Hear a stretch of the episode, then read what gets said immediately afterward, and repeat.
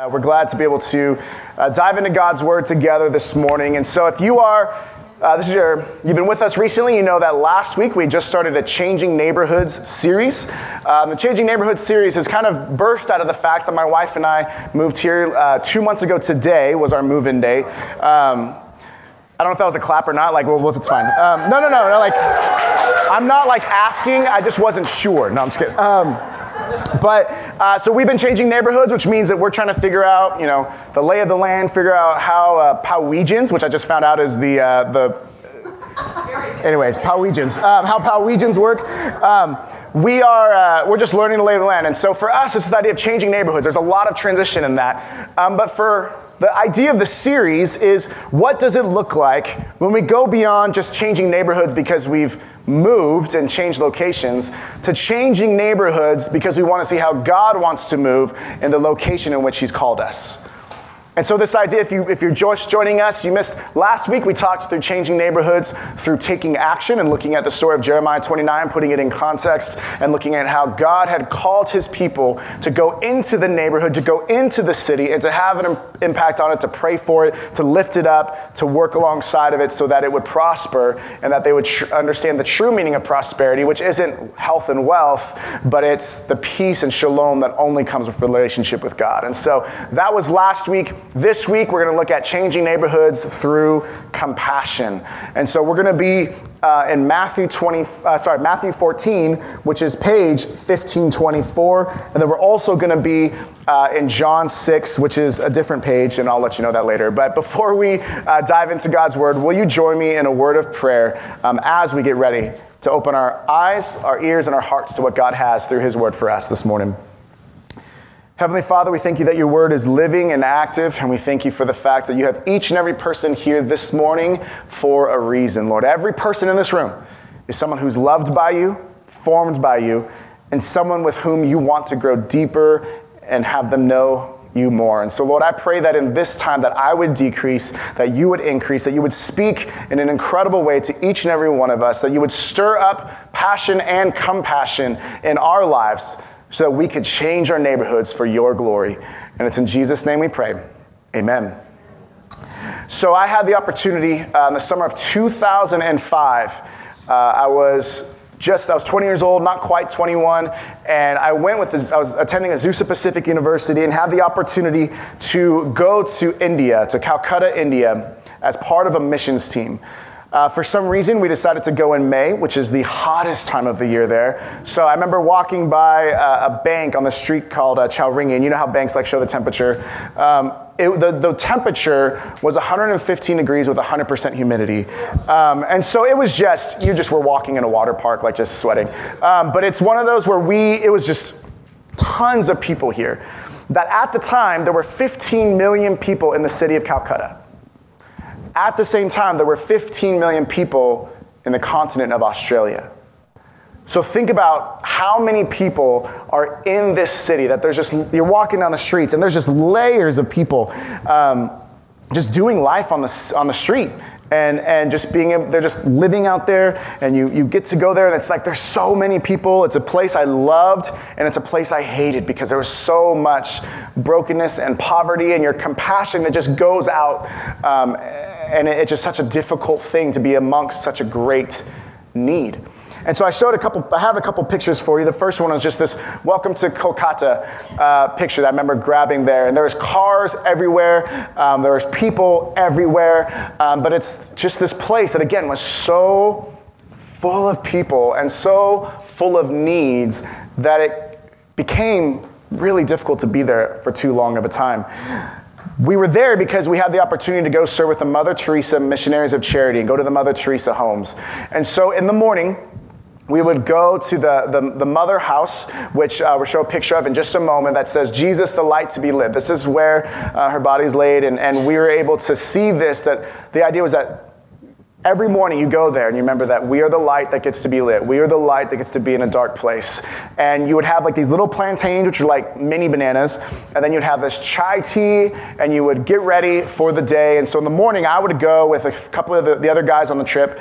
We would go to Nabo Jibon, which was a place that was a little farther away that was for boys that are kind of teenage age, um, and they were just developmentally disabled or, or physically. And so there's plenty of stories there, like the time that one of the kids bit me in the back. Now's not the time, but uh, we could go into that another time.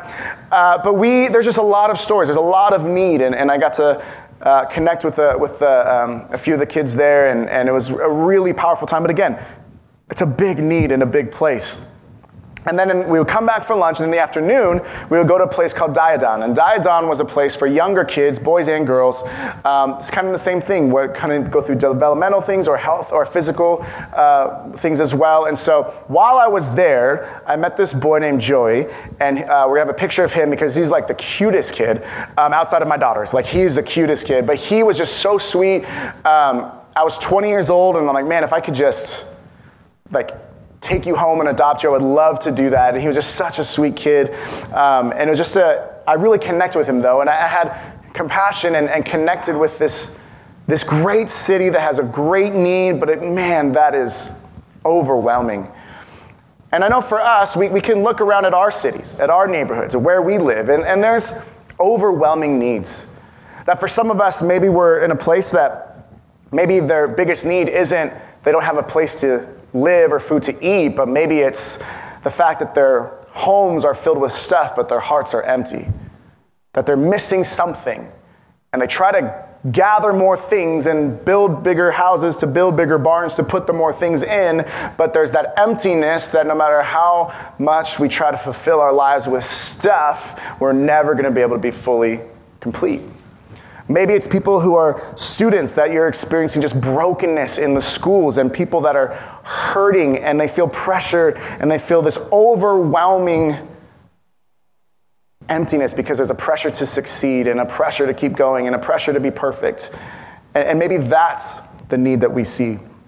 Maybe for some of us, it's that we hear the fact that there are billions of people that live under $2 a day across the world. That we look at the fact that there are a billion people that don't have running water. Maybe it's the fact that we look at there are 27 million people that are modern day slaves in human trafficking, and that is what stirs up our compassion. That maybe there's something in our lives that we look at and we see this great need. And we want to help and we have compassion for it, but we don't necessarily know where to go from here.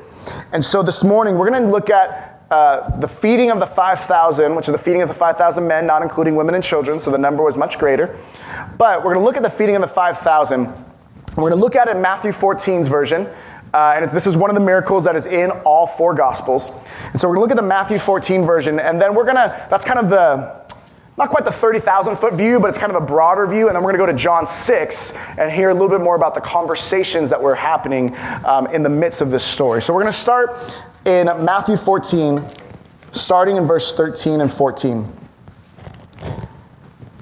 When Jesus heard what had happened, he withdrew by boat privately to a solitary place.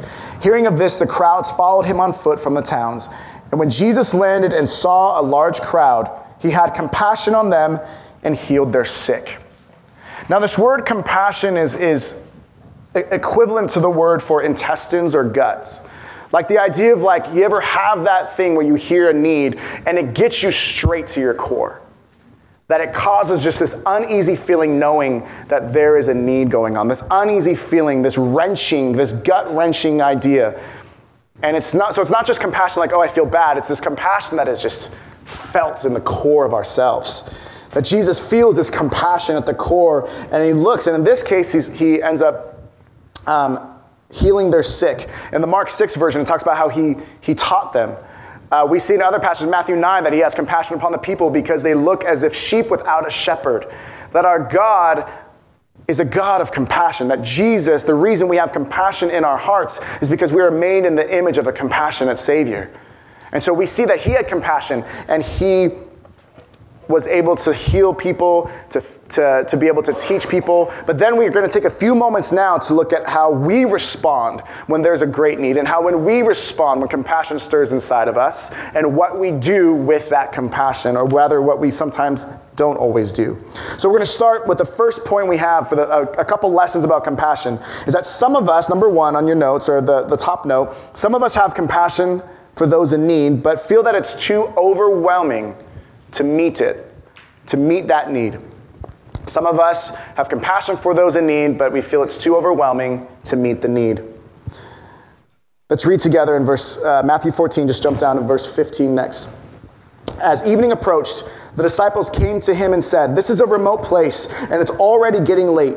Send the crowds away so they can go to the villages and buy themselves some food. Now, the, the disciples, let's, let's take a moment to show that they care about the people. They, they have compassion upon the people. They're saying, look, Jesus, there's, we're, we're in a faraway place. The sun's starting to set, and, and the, there's no grocery stores nearby. There's no place for them to, to buy anything right here. So send them off now because there's a great need. There's thousands upon thousands of people here, and we can't feed them, so send them away. Have, have someone, we, we care, but we want someone else to take care of it. That sometimes we have this overwhelming passion, compassion, we have this need that we see, and we say, God, it, it, it, bothers me, it frustrates me, it's difficult, but I'm not able to fulfill it myself. I'm not able to meet it by myself. So can you just have somebody else take care of it? That's not my responsibility. That's, that's not my opportunity. That's not my ability to do that. And so we, we kind of almost say, God, I care about this. I'm compassionate about this. I, I want to see these people come to know you. I want to see these people be fed. I want to see people have water. I want to see people freed from slavery. I want to see these things, but God, that's too big for me, so please let someone else do it. It's too overwhelming. I can't meet it myself. Please just have someone else do it. And we see Jesus' short and sweet response in verse 15. 16, I'm sorry. Jesus replied, they do not need to go away. You give them something to eat. That, that the people in need don't need to leave the presence of the people who can help. That the people who can help bring in the people who are in need and are used in incredible ways to do that.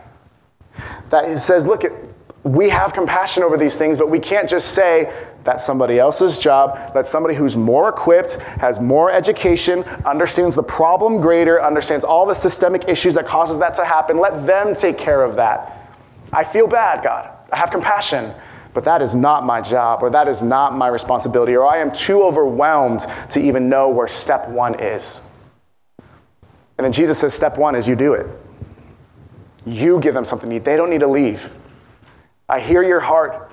You want them to be fed. Jesus is saying, but the idea is you do it. I do it. We do it. And so we see that there's this idea that compassion, this idea of wanting to do something without action or deeds, is not an option. Let me read from the epistle, the letter of James, verses 2 through 14 and 17. It says, What good is it, my brothers and sisters, if someone claims to have faith but has no deeds? Can such faith save them? Suppose a brother or a sister is without clothes and daily food. If one of you says to them, Go in peace, keep warm and well fed, but does nothing about their physical needs, what good is it? In the same way, faith by itself, if it is not accompanied by action, is dead. That we see this great need. There's countless needs, countless areas in which we can have compassion stirred within us. But we have to do something about it. We have to figure out how it is that God is calling us, whether you individually, whether us as a church, both and perhaps, but to see the need and to recognize we want to be a part of the solution and knowing that we can't just say, you know, be warm, be well fed, go with God. But for us to say, let us help feed you, let us help clothe you, and show you God through our actions. Number two, God tests whether we focus more on the provision or the provider. God tests focus more on the provision or the provider. We're going to be jumping now to the John 6 version, uh, which can be found on page 1656 if you're using the church Bible. But in the John 6 version, now we're getting a little bit closer view of the conversations that were taking place amongst the disciples in this time. So, verse 6 starts with this. Jesus asked this only to test Philip, for he already had in mind what he was going to do. Verse 7 Philip answered him, It would take more than half a year's wages to buy enough bread for each one to have a bite. That he's saying, listen, just look at the logistics, Jesus. Like how much it would take for us to be able to buy, not even for these people to be well fed and satisfied, but just a simple bite would take eight months worth of wages, eight months worth of hard labor in order for that to happen. So he's saying, Jesus, I care. We care. We, we, we know the need, but it's too much for us to do on our own. But as verse 6 talked about, Jesus was testing him because he already knew what he wanted to do.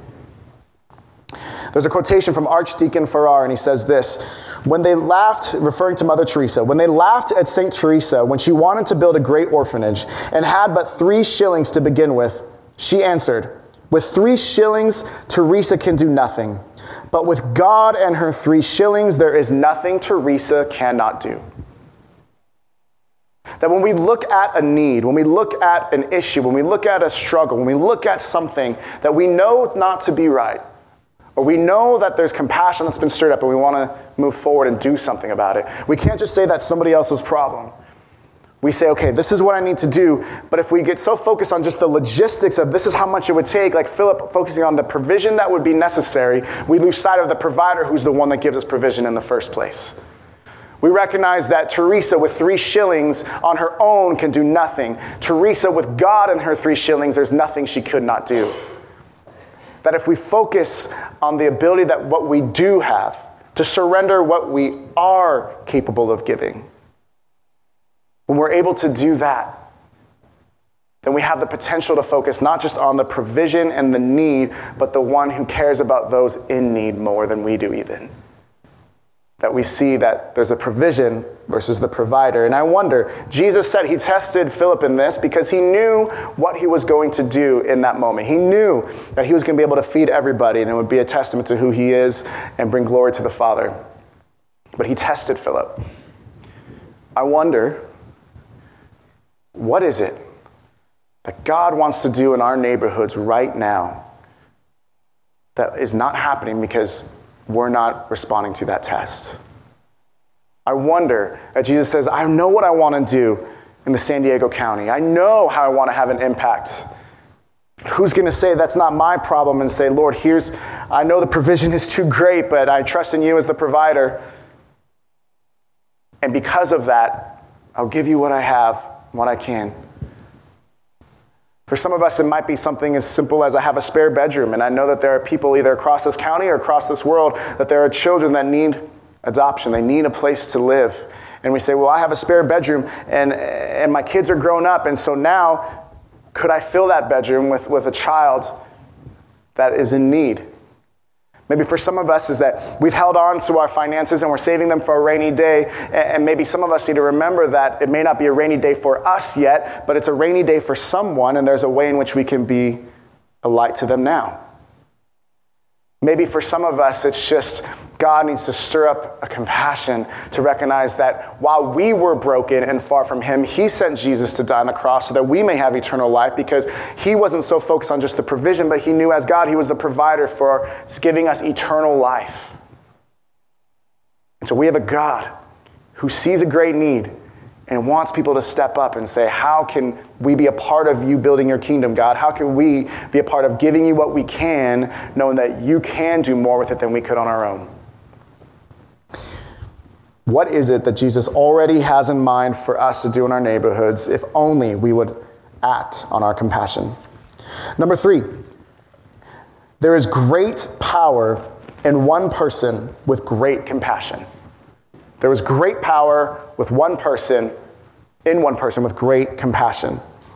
Let's read verses John 6, verses 8 and 9 together. Another of his disciples, Andrew, Simon Peter's brother, spoke up. Here is a boy with five small barley loaves and two small fish, but how far will they go among so many? That, that if some of the disciples were saying, Jesus, I have compassion. Just go send them away because we can't take care of this. The need, is too, the need is too great and overwhelming, so we can't meet it, so send them off to do that. Andrew's a little bit different. He recognizes the compassion, he has the compassion, but instead of saying, let's just send them this way, he's saying, well, I don't know what I can do, but ah, man, I found this one boy who has his lunch.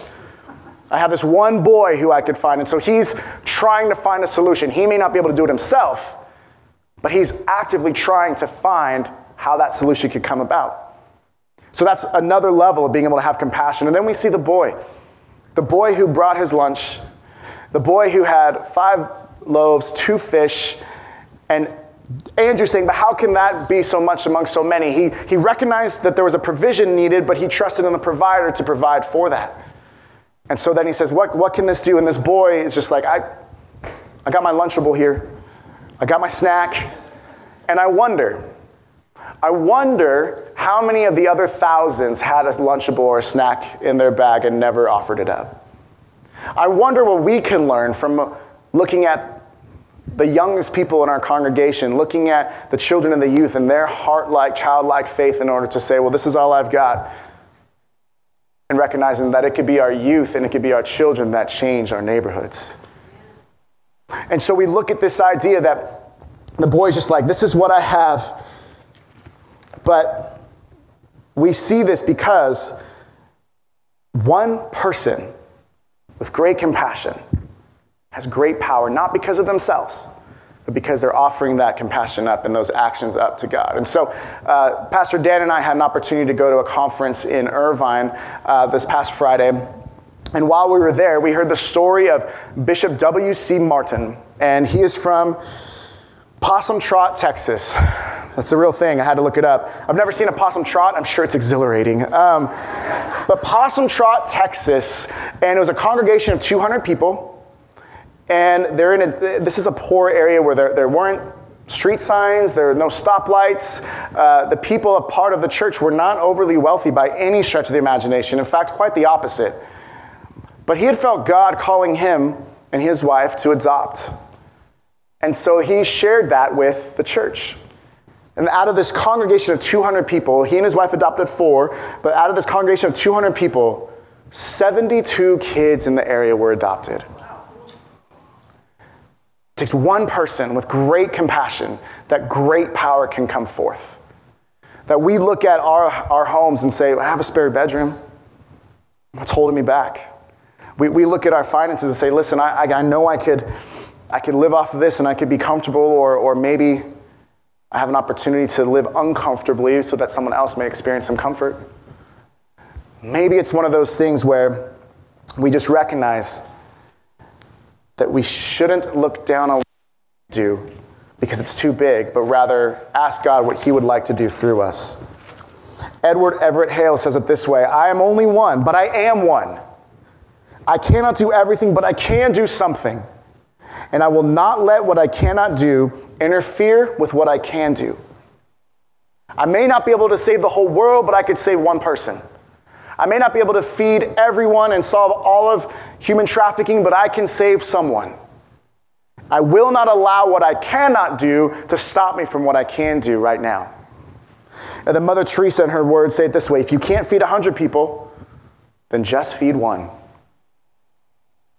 If you can't feed 100, feed one. Reach out to one person in your school that's having a hard time and is broken. Reach out to one child and invest in them. Reach out to one person who is homeless and needs help. Reach out to one because we can't say the need is too big, we can't do anything about it, and allow that to be a reason to not do anything about it. You are one person. We are one church, and God can do mighty, powerful things with one person or one church with great compassion. Number four, the smallest act of compassion in the hands of God is greater than any act of compassion we can do on our own. The smallest act of compassion in the hands of God is greater than any act of c- compassion we can do on our own. Verses 10 and 11.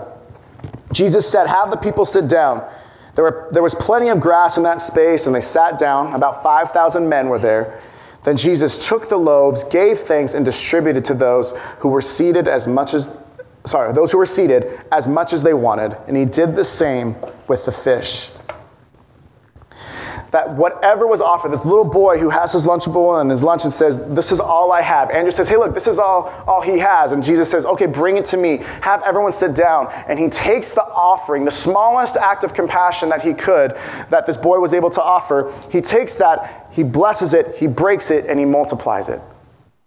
That whatever act of compassion, whatever actions, whatever resources, whatever we had, whether it's our time and it feels like we're just, we're so busy and it's so overwhelming, we don't even have the energy to invest in anybody else. And so he says, but this is all I have. I have, I have an afternoon, or I have an hour, or I have whatever, and saying, you use that if that's what's holding you back. If it's finances and it's like, I, I'm, not, I'm, I'm living hand to mouth right now, or we're having a hard time, or we have this debt, or we have these situations that are holding us back, we still have the opportunity to say, but this is what I do have, God, and you can do more with what I do have than what I can do with all the things I'm holding on to myself. Or whether it's just the, brokenness in our lives and relationships, we feel like we're not even good enough to help somebody else. And that's what's holding us back is how could somebody who's broken help somebody else who was broken? But we recognize that we've been made new, that you are a new creation in Christ. So let's not allow the things we cannot do stop us from the things that we can. Let's not allow the excuses to excuse us from working in God's kingdom and building it in a way that brings glory to His name, not to Pomerado Christian Church's name, but to His name. So that not to us, but to he, Him be the glory. So, what is it that you, that I, that we are holding back? Archdeacon Farrar again says this If you bring no gift, how can God use it? The lad must bring his barley loaves to Christ before the 5,000 can be fed. If we bring no gift to God, no matter how small of a pittance it may feel in regards to the, the ocean of struggle and pain and need, even if we just have one rock of compassion and we throw it into the ocean, there can still be a ripple effect that we may not even know about this side of heaven. Are we willing to surrender and to throw what we have offering to Jesus, recognizing that he could take it, he could bless it, he could break it, and he can multiply it? Are we offering, are we willing to give the smallest act of compassion to see how God can make a big impact? Lastly, God can meet every need on his own, but he chooses to use us. That he could say, like he did in Exodus 16, bread's to be coming from the sky, bring your umbrellas. He could say that I'm going to feed you just purely supernaturally because God is God and He can do that. But instead, He chooses to use His people to bring about His purposes. And so let's look at verses 12 through 13, the last, last few verses of this section. When they, had had, when they had all had enough to eat, he said to his disciples, Gather the pieces that are left over, let nothing be wasted. So they gathered them and filled 12 baskets with the pieces of the five barley loaves left over by those who had eaten that there were five loaves, two fish equals thousands fed, and 12 baskets left over. That's not human math, that's God math. That's not human calculation or logistics, that's God moving above and beyond anything we can hope for, imagine within our own strength. And I love this little, this little nugget here when it talks about how there were 12 baskets left over. Does anybody remember how many disciples there were? 12. So imagine this. Imagine Jesus says, everybody sit down. Everybody's in their, their spots. The bread that's being offered by this boy, the fish that's offered by this boy is being taken and blessed and broken and multiplied, taken and blessed and broken and multiplied, taken and blessed and broken and multiplied. And then all of a sudden you just see people like, I'm full, I'm full, I'm full. And each disciple, each of the 12, comes with their lunchbox, comes with their basket and they start filling it up. They say, Oh, are you, are you finished, sir? Okay, thank you so much. Oh, are you finished, ma'am? Oh, okay, thank you so much. Oh, are you finished? And they take it, and in their hands, they had physical, tangible proof of how God works miracles. They had seen with their eyes, they had heard with their ears, and they had held in their hands proof that God's provision is greater than anything we could do on our own. And we would hope that they would, anytime there was a crisis, anytime there was an issue in the Gospels, we would hope that they would remember that and say, oh, no, no, no, no. Remember, remember when Jesus fed the thousands and we held in our hands proof that God can do greater things than we can even hope for or imagine? Remember that? Let's not worry about the winds and the waves and the storm. Let's not worry about how the Pharisees want to attack us. Let's not worry about these things because God has got this. But they don't. There's this little section in Mark 6 version of this where right after this, this feeding of the 5,000, they're going and they're on the boat and Jesus walks on water. And there's this verse right around I think it's verse 52 or 53, but right around that area, it talks about how they were scared because they did not understand about the loaves. Because they did not understand this is a God of miracles, that Jesus is God's Son, that Jesus can do greater things with a small act of compassion. And people who don't say, This is so overwhelming, I can't even deal with it, have it be someone else's problem. For people who say, I'm going to focus less on the provision and more on the provider. For people who recognize that God could take a small act of compassion and multiply it, He could take it and bless it and break it and multiply it, that we could see that He moves in an incredible way and He allows us to be a part of that. And so, because he had each disciple had those each one had their own basket filling it up. They had tangible reminders but you and i cannot look upon them with disdain because you and i have seen god work miracles in mighty ways and yet we still struggle to remember his faithfulness. You and i have had physical things that we've been able to see with our eyes and hear with our ears and hold in our hands miracles whether it was a child that we never thought we would be able to have, whether it's holding the hand of a loved one that wasn't meant to make it through that surgery, whether it was that time that there was a huge financial need and somebody came through and we could hold in our hands tangible proof. And so may we remember that God is able to do more than we can ever hope for or imagine. May we remember that He uses us. He used the disciples, He used the boy, He used us, people like you and like me, to have this incredible impact, to feed thousands, but more so to recognize that they knew who the bread of life truly was in Jesus. So, for us this morning, I want to close with a quick story about my friend Roman, who he was on that missions trip to India with me. Roman was born in India, and he happened to be a child that was in one of those Mother Teresa homes. That's a family from Washington state adopted him, brought him into their family, and some 19, 20 years later, he was able to go to the home in which he had stayed as a child. That he was able to meet some of the caregivers that were there when he was there. That he was able to see firsthand, and what an honor it was for us to be a part of that holy moment.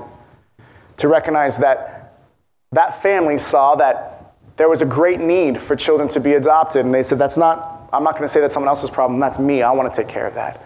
They recognized that what they could offer a home in Washington, uh, money, education, whatever it is they wanted to offer that act of compassion to God, and He used it in an incredible way. That through that one family, that He was able to experience a, a whole nother life. He went back there with us, and he ended up going back again and working in Nepal to help fight human trafficking because one family could see a great need and said, I can do that. I can meet that need. I'm, I'm only one, but I am one, so I will not allow the things I cannot do to stop the things from what I can. Would we, as a church, as individuals, be willing to be that one that stands up and says, That need is great and huge and overwhelming. I can't solve it all, but I can do one thing. And if you do one thing, and you do one thing, and you do one thing, and you do one thing, and we start to see this area change for Christ. And we start to see lives continue to be changed. And not to our name, but to his name be the glory. That blessing would overflow and that we would see, as Matthew 5 16 talks about, that people would see your good deeds and give your heavenly Father the glory, not us. And so, as we look at compassion this morning, I encourage us, this, this last photo is this photo I took there from a quote from Mother Teresa. It just says, Let us do something beautiful for God. That if you see a need with a student, with a friend in your class, and you recognize that there's brokenness there, let us let you do something beautiful for God. If you are someone in your workplace and you recognize someone's going through a hard time, let us do something beautiful for God. If you have an extra spare room and God stirs it upon your heart to foster or adopt, let us do something beautiful for God. If you have a need and a desire to go on a missions trip and to go and see brokenness and see blessing, to see those things, let us do something beautiful for God. If you see an area that is, has a great need, let us be the ones to stand up, to be one person with great compassion, to see great power from God's flow through that, and let us do something beautiful for God as individuals and as a church. Father, we thank you so much for this time, God, and I pray that you would stir within us passion and compassion that you would stir within us and speak to us in areas in which that you are calling us to do things, to step out. Perhaps as the boy who says, This is all I have, God, but all I have in your hands is all we need to see lives changed. So, Jesus, may you stir inside each and every one of us. Holy Spirit, may you convict and encourage and guide and comfort. And Father God, may we continue to trust in you as the one who had such great compassion on us while we were still sinners. You sent Jesus to die for us that while we were still broken and full of sin, that you sent Jesus, who knew no sin, to become sin on our behalf. That we can be compassionate, Lord, because we were made in your image as a compassionate God. May we bear your image well. In Jesus' name we pray. Amen. So, this morning, if you're new with us, uh, what we do in this time is we have an opportunity to take communion. So, if you were, if you were someone who has, has a relationship with God and you know what this means, what this means is that we take the bread that reminds us of Jesus' body that was broken, that ultimate act of compassion that was offered up so that we may have eternal life. And we take the cup that represents his blood that was shed, that wipes us clean, makes us as white as snow and takes us sin as far as the east is from the west. And we take that in remembrance of that sacrifice, in remembrance of that act of compassion, that you and I are now the recipients of that grace that comes through faith. And if you're someone who doesn't know the Lord, you're here, you're visiting, and, and maybe you're just not sure about that yet, please do not feel pressure to, to take the bread and the cup on your own because we are so glad that you are here and we're so glad that you're a part of us this morning. And there is freedom if you're not in that place to not feel pressure to do that. But for those of us that do know Jesus and love him, this is a holy moment. So may you, over the next few moments here, be remembered, remembering, sorry, his compassion, remembering the freedom that we have and remembering that there is great power with one person with great compassion, and we are the recipients of that through our Lord Jesus Christ. So take that as you feel led, and we'll come back together for a, time of worship in just a couple moments.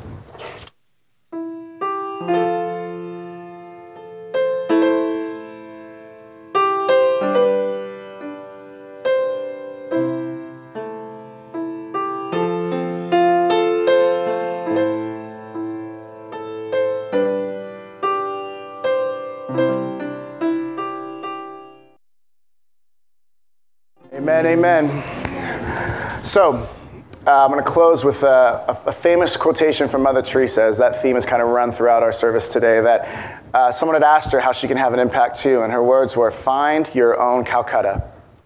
That for us, there, she also says there are Calcuttas everywhere. We need only to see it. So that we who live in this area here, we may not have the Calcutta of, you know, 15 million people on one city and, and they're all unable to have food to eat and things like that. But perhaps the Calcutta we see are those who are broken emotionally and mentally and spiritually and who need to be able to know that there is hope in Jesus Christ. And so for us, as we leave this morning, to have the heart, to have the eyes to see, the ears to hear, and the heart to be open to our own Calcuttas, to ways in which God has called you individually, us as a church, to have an impact change our neighborhood for God's glory and to build his kingdom.